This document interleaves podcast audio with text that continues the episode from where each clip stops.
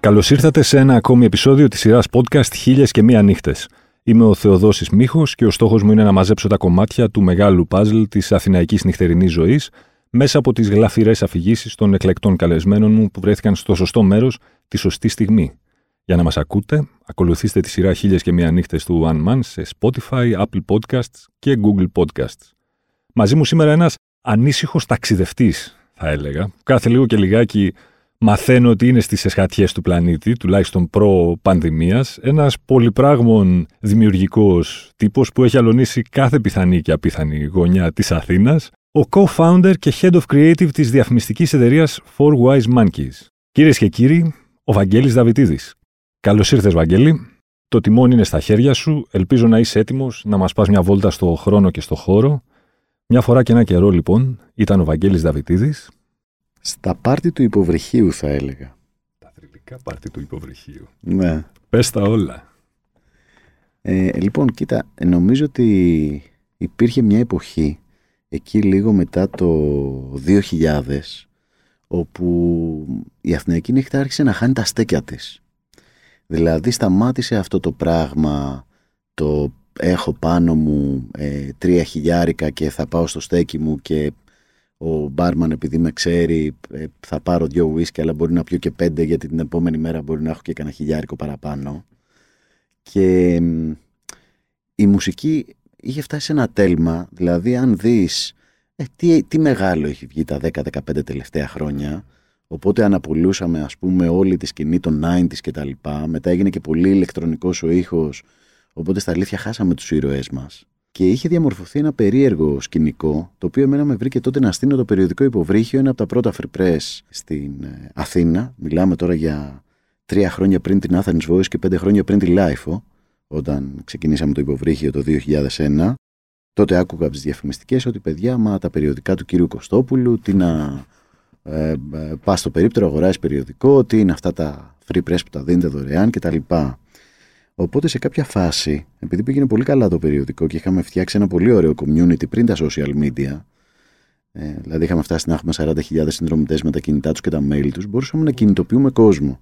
Και επειδή η φάση ούτως ή άλλως, επειδή και εσύ υπήρξες μέλος και σημαντικό μέλος της συντακτικής ομάδας, ήταν να περνάμε καλά, ε, θέλαμε να κάνουμε και events, parties, τα οποία θα ήταν και με τις αγαπημένες μας μουσικές, αλλά θα είχαν και μερικά πράγματα σαν happenings παραπάνω. Και είχαμε ξεκινήσει λοιπόν τα, τα big creative parties, τα οποία γινόντουσαν σχεδόν κάθε μήνα για πάρα πολλά χρόνια με νέους καλλιτέχνες, αλλά πάντα είχαν μετά και με έτσι ωραίες από μπάντες μέχρι ε, ντι τζέις και τα λοιπά.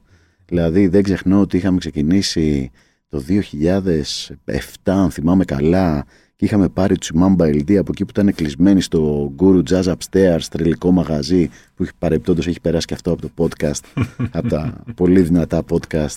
Τα παιδιά δίνανε εκεί, ήταν στο ξεκίνημά τους, δίνανε φοβερά live με φοβερή ενέργεια, αλλά ξέρεις, με δώδεκα ευρώ εισιτήριο για συγκεκριμένο κόσμο κτλ.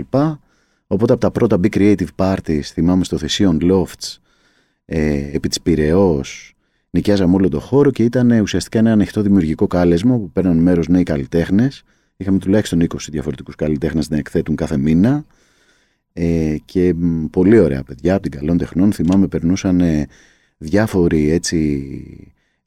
Όλος ο κόσμος από τις σημαίνοντες καλερί περνούσε να δει το, το Be Creative, και μετά είχε ένα πολύ δυνατό έτσι party το οποίο mm-hmm. ακολουθούσε. Από τα πρώτα live που κάναν λοιπόν open η Mamba ελ ντι ήταν στο πρώτο Be Creative, που αν θυμάμαι καλά ήταν το δύο χιλιάδες δεκαεπτά, δεν θυμάμαι καν το μήνα, όπου ήταν στο Thisseion Lofts, είχαμε νοικιάσει όλο το κτίριο κτλ. Πε, εντάξει, περιμέναμε γύρω στα χίλια με χίλια πεντακόσια άτομα. Ε, τότε φαντάσου Athens Voice και Lifo δεν κάνανε, ενώ ήταν πολύ μαζικά έντυπα, δεν κάνανε καν events mm-hmm. ακόμα. Και το event ξεκινούσε γύρω στις οκτώ η ώρα και γύρω στις οκτώ και μισή ήταν full house πια, δεν χωρούσε ο κόσμος. Ε, γύρω στις δέκα η ώρα που είχε γίνει το διαχώρητο αρχίζει και κλείνει η Πειραιώς, οπότε έρχεται η αστυνομία. Α, είχατε και τέτοια. Ναι, και συνειδητοποιούμε ξαφνικά γύρω στις έντεκα η ώρα ότι όλη η κάβα ε, έχει τελειώσει. Δεν υπήρχε τίποτα, κάνουμε μια παραγγελία ακόμα. Ε, οπότε να μην στα πολυλογώ, πριν τα μεσάνυχτα, τα παιδιά που τρέχανε το μπαρ ε, είχαν πάει σε όλα τα γύρω περίπτερα. Είχαν αγοράσει οποιαδήποτε, δηλαδή πηγαίναν στο περίπτερο και του λέγανε τι θα πάρετε, όλο το ψυγείο σας. Παίρνανε λοιπόν όλες τις μπύρες, δεν είχε μείνει τίποτα, έτσι. Και ήταν μια σημαντική στιγμή, γιατί νομίζω ότι τα, τα πάρτις τα κάναμε γιατί έλειπε μια φάση, θέλαμε να στήσουμε μια φάση. Και για να το πω πιο σωστά, θέλαμε και κάπως να, να, να ορίσουμε λίγο τη φάση. Δηλαδή, φαντάζομαι ότι υπήρχε πολύς κόσμος, ήταν λίγο πριν, ας πούμε, κάνουν αυτή την τεράστια επιτυχία η Mamba ελ ντι με τη διαφήμιση της Αλφαβήρα στο Ακρογιαλιές Δειλινά που τους πήγε από τον Εύρο μέχρι την Κρήτη. Mm-hmm. Αλλά ήταν, ας πούμε, το ξεκίνημα της μπάντας που πραγματικά, ξέρεις, πέρασε πέντε χιλιάδες κόσμος από εκείνο το, εκείνη τη βραδιά, γιατί ήταν αρκ, ακριβώς το κατάλληλο timing την κατάλληλη στιγμή. Οπότε μετά καθιερωθήκανε τα πάρτις αυτά ε, και η βραδιά που μου έχει μείνει περισσότερο από όλες έχει κάπως πολιτική χρειά, αλλά για να σε πάω σε εκείνη τη βραδιά θα, ε, για ένα περίεργο ε, λόγο θα ξεκινήσω από την Κούβα. Μ' αρέσεις. Είχα, το καλοκαίρι λοιπόν του δύο χιλιάδες πέντε, επειδή μου άρεσε πάρα πολύ η Λατινική Αμερική, πήγαινα μια-δυο φορές το χρόνο. Είχα πάει λοιπόν ένα μήνα στην Κούβα και γενικά προσπαθούσα τουλάχιστον στα πρώτα μου ταξίδια να, να, να ψάχνω τη μουσική, δηλαδή κάπως ακολουθούσα τη, τη μουσική.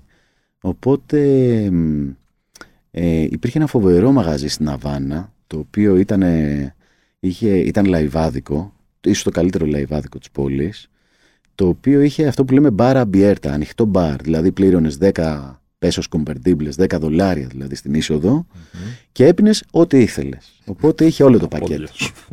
Άκουγες την καλύτερη μουσική της πόλης, γιατί πραγματικά ήταν εντυπωσιακά τα συγκροτήματα. Δηλαδή είχε την αφρόκρεμα της κουβανέζικης μουσικής ε, τότε, ε, ζωντανούς θρύλους, ε, μέχρι ό,τι πιο φρέσκο έβγαινε. Μου έκανε λοιπόν εντύπωση, επειδή πήγαινα κάθε βράδυ εκεί, ένας πιτσιρικάς τρομπετίστας, ο οποίος κάθε τρεις μέρες τον έβλεπα με διαφορετική μπάντα να παίζει τελείως διαφορετικά στυλ.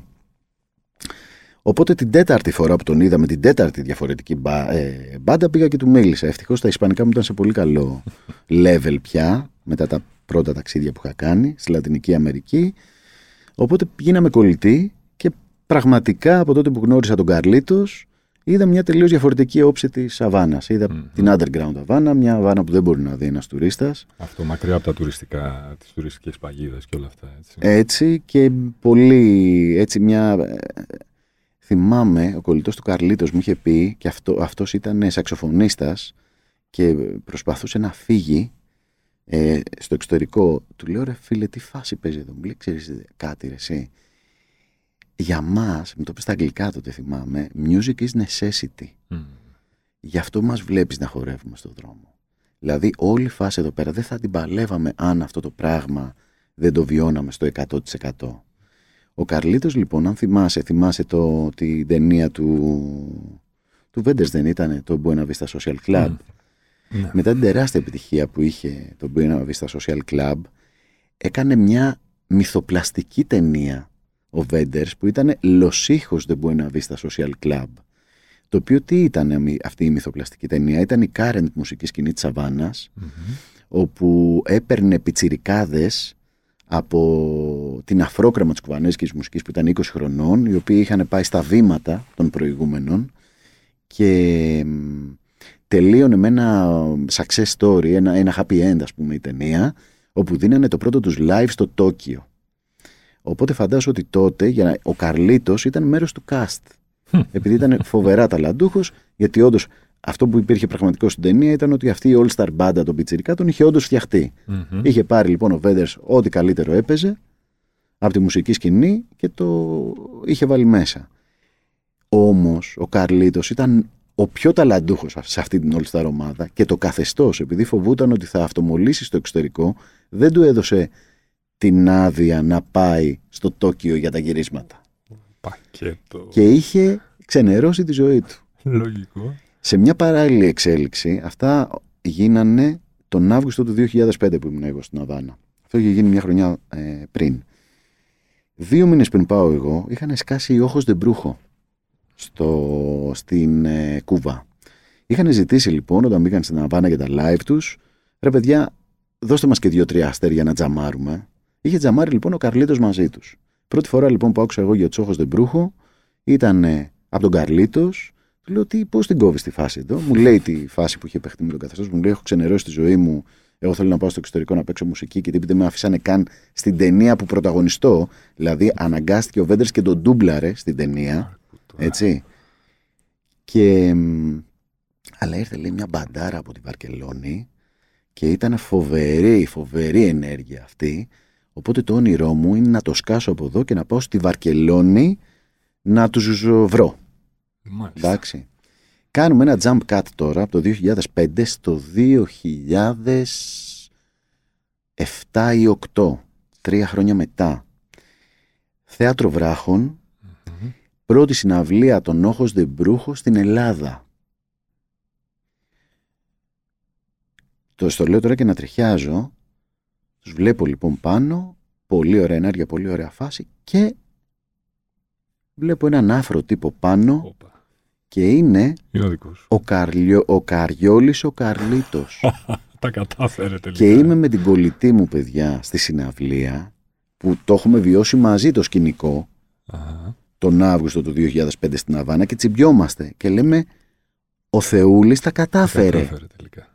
Πάμε λοιπόν, παιδιά, στην πρώτη γραμμή, το θυμάμαι σαν τώρα, και όταν τελειώνει ένα κομμάτι του φωνάζω και μπόλα ασέρε, mm-hmm. το οποίο είναι κουβανέζικη διάλογος, full. Δηλαδή, άμα το πεις σε κάποιον Ισπανό, δεν θα καταλάβει. Το κέμπολε ασέρε σημαίνει και ταλτίο. Okay. Τι κάνεις κολλητέ. Έτσι. Mm-hmm. Το ασέρε δηλαδή είναι κολλητός εξαίματος. Είναι από αυτά τη σαντερία που κάνουν εκεί, που, που κόκορες αίματα και τα λοιπά, που μπερδεύουν με αυτά τους. Το ασέρε είναι στην, στην Αβάνα και στην Κούβα, ας πούμε, το λες για πολύ κολλητό. Ακούει ο άλλος κουβανέζικα. Επειδή ήμουν μπροστά μπροστά. Γυρνάει, με κοιτάει. Ποιος περίεργος ήταν που μου μιλάει τώρα, μου λέει κέμπολε ασέρε εδώ μέσα. Τελειώνει, παιδιά, η συναυλία, να μην στο πολυλόγο. Εντάξει, εγώ τώρα και υποβρύχιο, free pass και τα λοιπά. Πάω από πίσω, τον βρίσκω και του θυμίζω τη φάση. Οπό. Έχω ανατριχιάσει που τον έχω δει πάνω. Δηλαδή, έχω δει έναν άνθρωπο, παιδιά, που έχει κάνει το όνειρό του πραγματικότητα. Ναι, ναι. Και όπως ξέρουμε, δεν, δεν, δεν υπάρχει κάτι πιο δυνατό από αυτό. Και σαν προσωπικό παράδειγμα στον καθένα. Αλλά πραγματικά δεν το, δεν, δεν το πίστευα ότι το είχε καταφέρει ο Πιτσιρικάς. Πάω, τον βρίσκω κτλ. Και μου λέει, έλα, μου λέει, ανανεώνουμε το ραντεβού μας. Βρε... Η επόμενη φορά που θα βρεθούμε είναι στη Βαρκελόνη. Όπου στη Βαρκελόνη, αν θυμάσαι, κάθε Σεπτέμβριο mm-hmm. κάνουν αυτό το, το ανοιχτό φεστιβάλ σε όλη την πόλη που λέγεται La Mesa. Δεν το θυμάμαι καν πώς το λένε. Το οποίο είναι σαν mm-hmm. το φεστιβάλ το δικό μας, το, ε, το, σαν καρναβάλι. Okay. Όπου ο Δήμος τότε χρηματοδοτούσε ένα πολιτιστικό φεστιβάλ τεράστιο που ήταν, κρατούσε σχεδόν τρεις εβδομάδες. Ε, οπότε πήγα και τον βρήκα εκεί πριν από μερικούς, μετά από ένα μήνα, ας πούμε, και με γνώρισε στους Ótsos de Brucho. Τέλειο. Τότε οι Ótsos de Brucho στην Ελλάδα ήταν στα πάνω τους, ξέρεις, εδώ, ξέρεις, Μάνο Τσάου γούσταρε ο κόσμος, όλη αυτή τη φάση. Ήταν αυτό το, ξέρεις, το gypsy πράγμα, το ωραίο storytelling που είχαν κτλ. Ήταν και κολεκτίβα, δεν υπήρχε από πίσω δισκογραφική εταιρεία.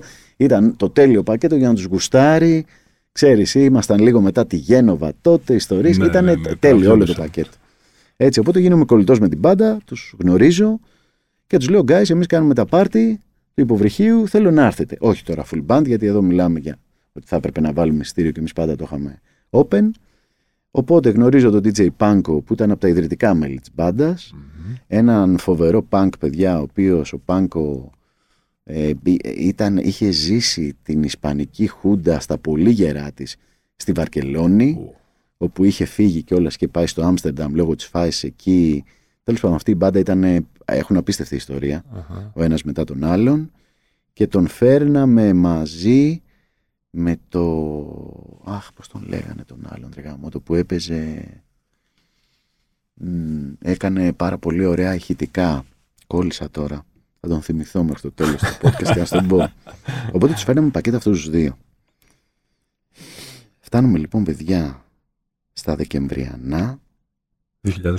δύο χιλιάδες οκτώ Γρηγορόπουλος, όπου γίνεται η φάση του Αγίου Νικολάου, mm-hmm. όπως θυμάστε, και εμείς την επόμενη εβδομάδα έχουμε Be Creative Party. Oh, oh. Και είμαστε τώρα σε ένα δίλημμα να το κάνουμε ή να μην το κάνουμε. Mm-hmm. Και ξέρεις, πραγματικά έρχεσαι σε δύσκολη θέση, γιατί καταλαβα... θυμάστε όλη την ιδιαιτερότητα της yeah, εποχής yeah. τότε ε, και λέμε μαλάκα θα το κάνουμε. Από όλη την περίοδο του υποβρυχίου έχω πετάξει πάρα πολλά πράγματα. Ένα πράγμα που έχω κρατήσει ήταν, παιδιά, ένα πανό που είχαμε φτιάξει mm-hmm. για εκείνο το live. Είχε γίνει στο Στάβλο στο Θησείο. Okay. Το οποίο έλεγε No Justice, No Peace. Oh. Ήταν ένα μαύρο πανό. Το οποίο έλεγε No Justice, No Peace. Το οποίο το είχαμε πάρει και το οποίο ξεκινάει το event. Είχε πάρα πολύ κόσμο, είχε πολύ... ήταν συναισθηματικά φορτισμένο mm. κτλ. Και σε κάποια φάση, ήταν Σάββατο βράδυ, περνάει, παιδιά, η πορεία του κόσμου από το Θησείο, ακριβώς έξω από το Στάβλο. Πο, πο, πο, πο, όπου είναι όλοι ε, πιτσιρίκια, καυλωμένοι, έξαλλοι κτλ. Ακριβώς στη γωνία πάνω υπάρχει ένα υποκατάστημα της Εθνικής Τράπεζας, ναι. το οποίο δεν το κακοποίησαν ιδιαίτερα. Δηλαδή, εγώ περίμενα ότι θα γίνουν πολύ χειρότερα πράγματα. Όπως θυμάστε... Δεν ήταν ακριβώς τη φλίβια εκείνη η φάση. Εγώ θυμάμαι δηλαδή να πηγαίνω σε συνελεύσεις στην ΑΣΟΕ και τα λοιπά, όπου είχαν φύγει από το Πολυτεχνείο, γιατί εκεί είχε μαζευτεί, ας πούμε, mm-hmm. όλη η καφρίλα. Και πραγματικά νομίζω ότι αυτό το ξέσπασμα ήταν, ερχόταν και μετά από. Νομίζω ήταν λίγο σαν τις ταινίες του, του Λάνθιμου. Το είχα γράψει και σε ένα editorial τότε στο υποβρύχιο. Δηλαδή, ζούσαμε σε μια χώρα που ο νέος κόσμος στην πραγματικότητα δεν είχε ακριβώς τις ευκαιρίες που είχε στην, στο υπόλοιπο κομμάτι της Ευρώπης. Έτσι, δεν ήταν μια ανοιχτή κοινωνία. Έτσι. Ο μέσος νέος, τον τούλεγε ο μπαμπάς του ή η μαμά του, ψήφισε Πασόκ Νέα Δημοκρατία για θα, mm. γιατί θα σε διορίσουμε εκεί με ένα χιλιάρικο και pretty much that's it. No, no. Έτσι. Υπήρχε δηλαδή αυτό το πράγμα και αυτό το ξέσπασμα που έγινε, έγινε για, για, για πάρα πολλούς λόγους. Έτσι. Οπότε... η πορεία κατάλαβε mm-hmm. ότι μέσα ε, γινόταν ένα event.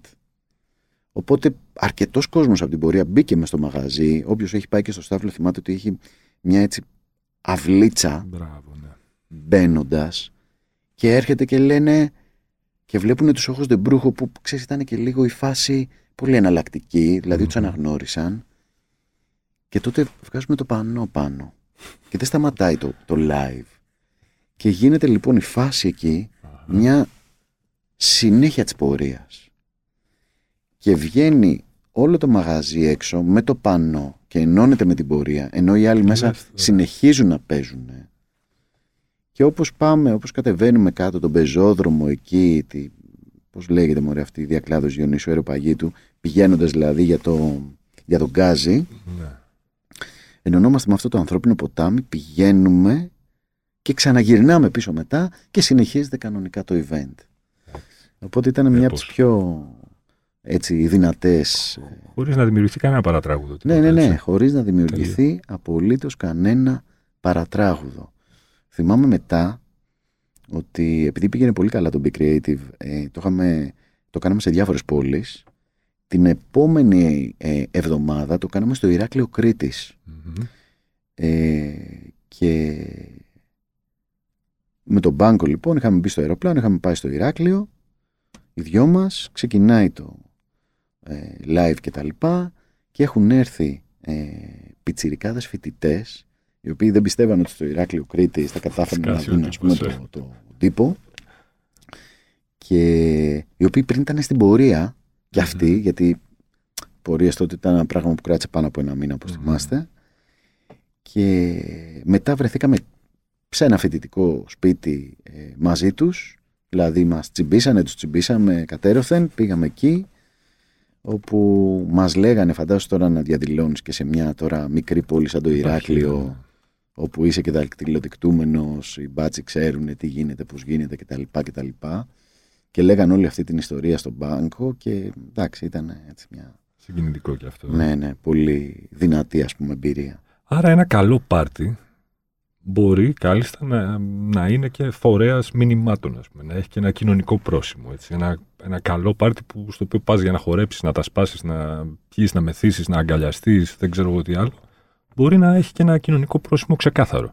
Χωρίς καν να, να υπάρχει ο φόβος της δημιουργίας επεισοδίων, παρατράγουδων και τέτοιων ιστοριών, ας πούμε.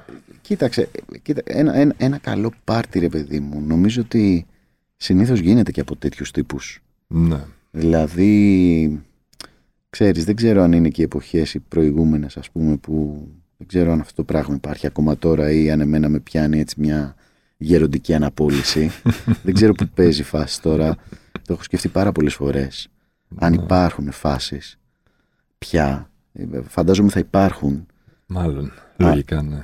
Αλλά, ε, ξέρεις, εγώ νομίζω ότι ο κόσμος που θέλει να το ζήσει με ένα νόημα, να, να έχει ένα, ας πούμε, ένα, ένα meaningful, ας πούμε, αποτύπωμα, mm-hmm. ε, θα ανακατευτεί mm-hmm. με, τη, με τη φάση. Ε, θυμάμαι δηλαδή αυτά τα street parties που γινόντουσαν την ίδια περίοδο mm-hmm. που σου περιγράφω. Δηλαδή θυμάμαι την επόμενη εβδομάδα, ας πούμε, θα έχεις προλάβει τα street parties, πήγαινες, που ήταν ο εμ σι Γκίνκα, που ναι, ήταν ναι, τα παιδιά ναι, ναι. από τον Κορμό Ουράνο. Ναι, Τώρα ναι. μιλάμε παιδιά για φοβερά αυθεντική φάση, όπου παράλληλα με τις διαδηλώσεις αυτές βγαίναμε με ένα καροτσάκι το οποίο ήταν ένα sound system φοβερό, όπου ο Γκίνκα πάνω τάσπαγε, όπου παίζανε από τον ψηλό τον Νίκο τον Μπαρμπάκη μέχρι τους, ε, τους Κορμοράνους κτλ. Και, και από κάτω ήταν ένα λεφούσι ανθρώπων το οποίο άλλαζε από πεντακόσια άτομα μέχρι χίλια πεντακόσια, mm. το οποίο περιφερόταν μέσα στην Αθήνα.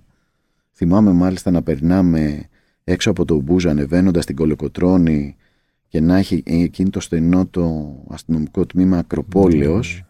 να φεύγουν μερικά αντικείμενα και να συνεχίζεται το πάρτι κανονικά ανεβαίνοντας. Νομίζω ότι ένα καλό πάρτι είναι ένα πάρτι για την κάβλα του και πάντα έχει κάτι, ξέρεις, ένα, ένα μήνυμα να περάσει. Mm. Η αγαπημένη σου περίοδος της Αθηναϊκής νύχτας γενικά.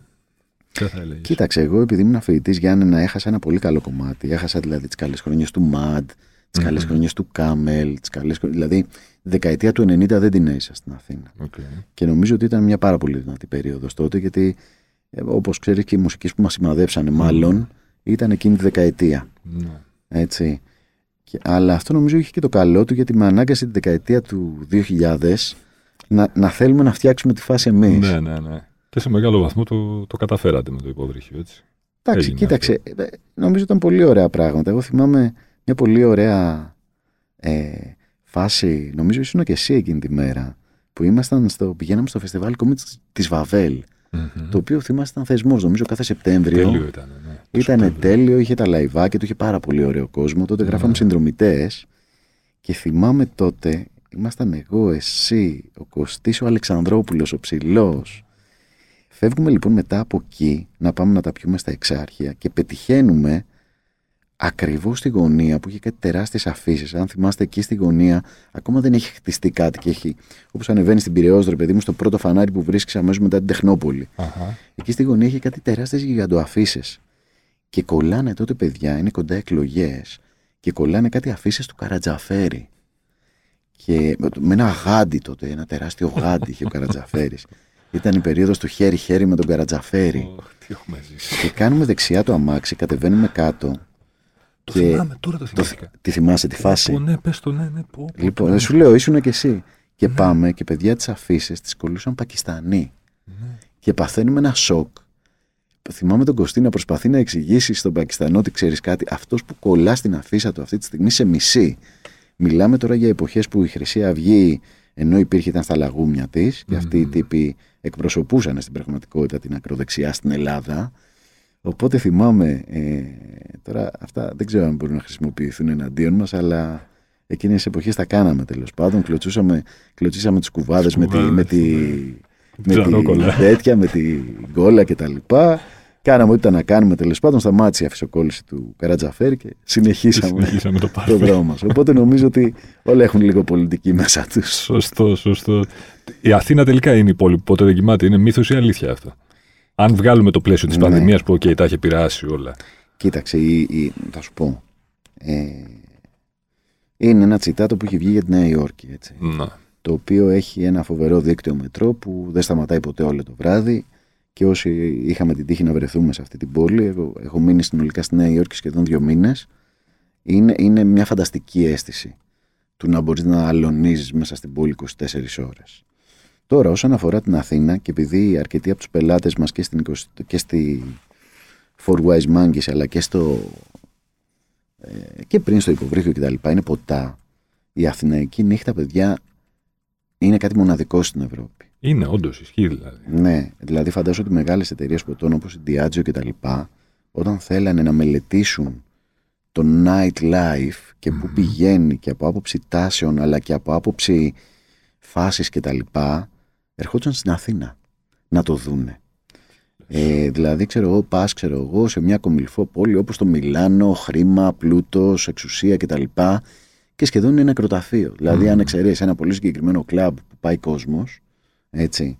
Κοίταξε, η αλήθεια είναι ότι, εντάξει, μιλάμε για μια χώρα που τουλάχιστον τα προηγούμενα χρόνια ο κόσμος, εντάξει, η παραγωγικότητά μας δεν ήταν υψηλότερη. Μάλλον ζούσαμε για να παρτάρουμε. Είναι αυτό που λέμε, ήμασταν σε μια αιωνίως πασόκ φάση. Οπότε, ξέρεις, ήταν νομίζω ότι... Στα, ταξί... Στα ταξίδια σου δεν είναι και λίγα. Όταν γνωρίζεις κόσμο έξω σε όποια πόλη βρίσκεσαι, κοντινή, μακρινή, δεν έχει σημασία.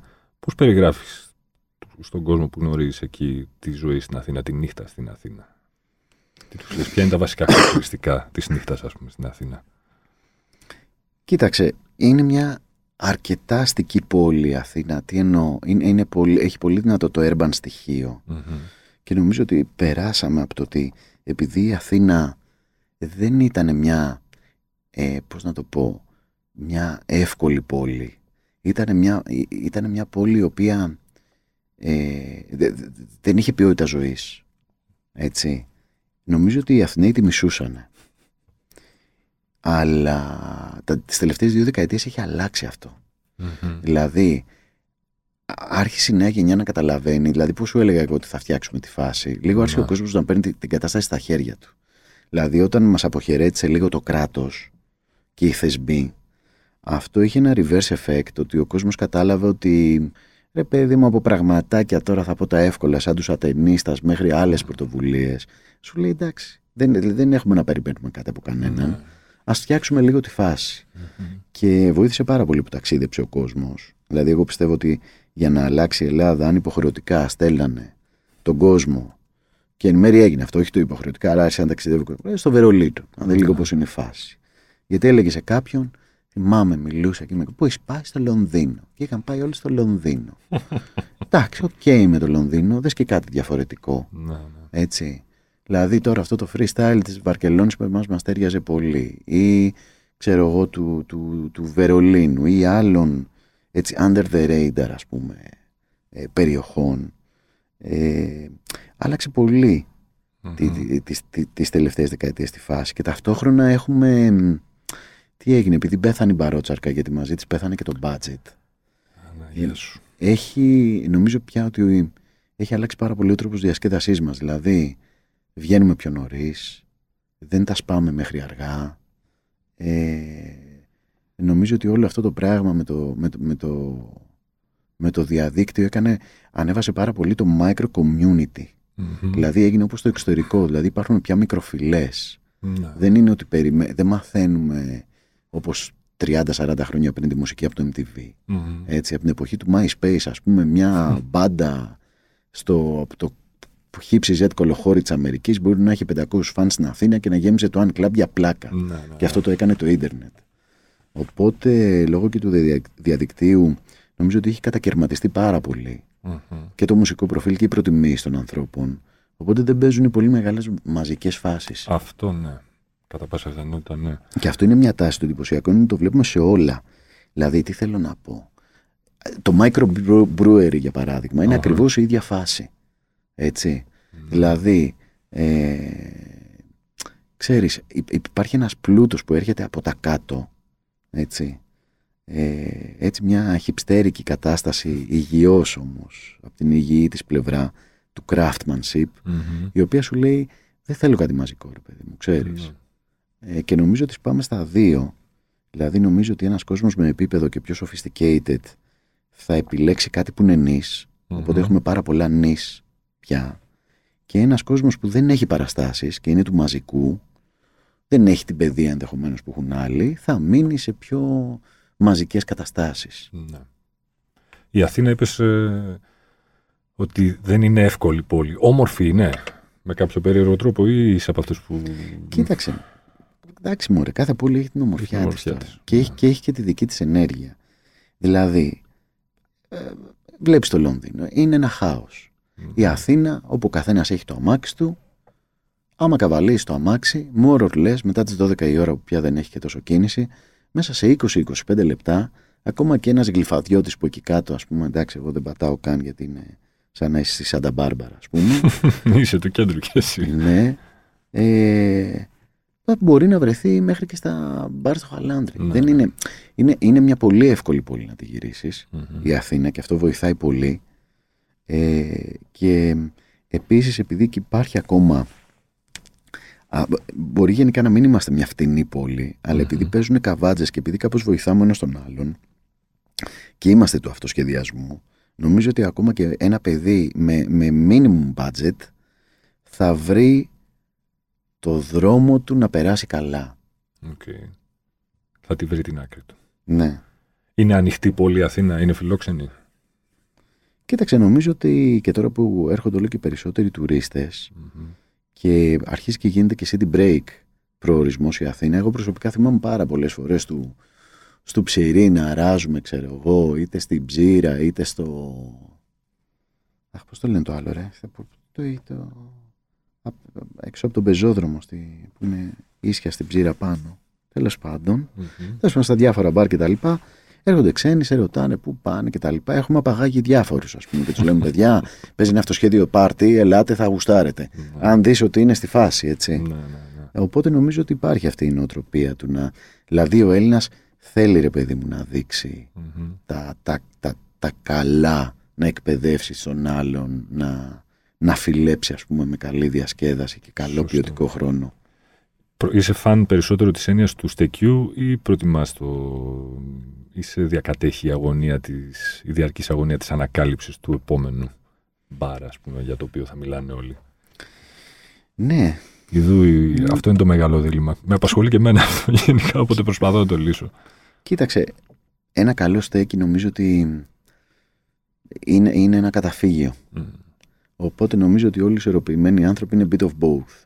Μπράβο. Δηλαδή θα έχεις και τα, στο, τα στέκια σου που όταν δεν παίζει κάτι θα πας με τη φλαμάτια, mm-hmm. γιατί θα δεις τον Χίψη Ζετ και τα λοιπά, γιατί όλοι θα βρεθούμε εκεί. Π.χ. εμείς, ας πούμε, στη διαφημιστική αγορά που τα προηγούμενα γραφεία μας ήταν, ας πούμε, εκατό μέτρα από το σπίτι μπαρ, ξέραμε ότι απλά θα κατέβουμε για ένα ποτό όταν θα τελειώσουμε τη δουλειά και θα βρούμε όλα τα παιδιά από τα υπόλοιπα agencies εκεί. Mm-hmm. Ξέρεις, ήταν το άγραφο στέκι μας, οπότε τίποτα δεν αλλάζει, ας πούμε, τη δύναμη ενός στεκιού. Ε, από την άλλη, ξέρεις, είναι, είναι φοβερό να βρίσκεσαι εκεί που, που είναι η φάση. Και αυτή η αυτοσχέδια φάση, ε, αυτές οι, οι αυτόνομες ζώνες που μπορούν να δημιουργηθούν ε, από εδώ στη Συγκρού, από ένα υπόγειο πάρτι που θα γίνει στη Διάβαση, mm-hmm. μέχρι ένα φανταστικό θεσμό. Είχες έρθει ποτέ, ρε φίλε, στα, στον Παρανέργων που κάνανε στον Κεραμικό? Δεν θυμάμαι αυτό καθόλου. Κοίταξε, υπάρχουν, ρε παιδί μου, άνθρωποι, δηλαδή το, το καρναβάλι του Κεραμικού, ας πούμε. Mm. Ήταν μια φοβερή, και είναι μια φοβερή αυτόνομη ζώνη που τα παιδιά που, ξέρεις, ο Κεραμικός έγινε λίγο τα, τα πιο υγιή εξάρχεια. Mm. Όταν πια έπεσε πολύ το ναρκωτικό στα εξάρχεια και όλη αυτή η παρακμή, mm. ε, η θελημένη ή όχι, δεν έχω καταλάβει ακόμα. Και ξέρεις, όλος ο, ο, ο εναλλακτικός κόσμος μετακόμισε στον Κεραμικό. Οι παρέες εκεί από μόνοι τους φτιάξαν αυτό το φοβερό πράγμα που είναι το, καρα, το καρναβάλι του Κεραμικού, ο Τζιμαίας και η παρέα του κτλ. Και στο σπίτι τους, λοιπόν, κάνανε μια φοβερή φάση. Κάθε Τετάρτη κιόλας, επίτηδες μεσοβδόματα, τα mm-hmm. παρανέργων. Με δύο stages, πάντα κάτω είχε live από μπάντες, μες στο σπίτι τους, έτσι. Ωραία, μερακίδες. Και, και πάνω είχε ντι τζέι set. Και μια και είμαστε εδώ στα γραφεία της είκοσι τέσσερα Μήντια, να σου πω και μια ωραία ιστορία. Είμαστε λοιπόν σε ένα πάρτι του One Man. Καλή ώρα. Έτσι, ναι. Είμαστε σε ένα πάρτι. Αυτό έχει έξι εφτά χρόνια. Είμαστε σε ένα πάρτι του One Man, όπου. Ε, ξέρω εγώ, κάνει το παρτάκι του και ε, τρεις εβδομάδες πριν έχει κάνει οι εκατό πιο hot κοπέλες της ελληνικής σκηνής κτλ. Mm-hmm.